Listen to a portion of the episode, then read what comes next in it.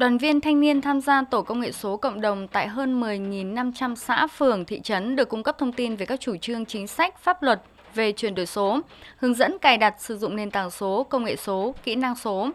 Theo anh Ngô Văn Cương, Bí thư Trung ương Đoàn Thanh niên Cộng sản Hồ Chí Minh, các buổi thông tin về vai trò của thanh niên tham gia tổ công nghệ số cộng đồng và tuyên truyền chuyển đổi số tới các đoàn viên và thanh niên tham gia tổ công nghệ số cộng đồng với mong muốn góp phần phổ cập thúc đẩy hỗ trợ thanh niên ở khu vực nông thôn miền núi, vùng sâu, vùng xa, nâng cao nhận thức về chuyển đổi số và tích cực sử dụng ứng dụng chuyển đổi số trong sản xuất kinh doanh, khởi nghiệp thông qua nền tảng số. Với đặc tính năng động, sáng tạo, nhạy bén với khoa học công nghệ, thanh niên được kỳ vọng là lực lượng đi đầu trong chuyển đổi số, làm chủ công cuộc xây dựng và phát triển trên mọi lĩnh vực trong tương lai. Với sự tham gia hướng dẫn chia sẻ của các chuyên gia công nghệ số tại Việt Nam, tôi hy vọng rằng cán bộ đoàn viên thanh niên tham gia trực tuyến sẽ được cung cấp thông tin về các chủ trương, chính sách, pháp luật của chuyển đổi số, xác định những nhiệm vụ cần thiết khi trở thành lực lượng nòng cốt trong ờ, các tổ công nghệ số tại các địa phương.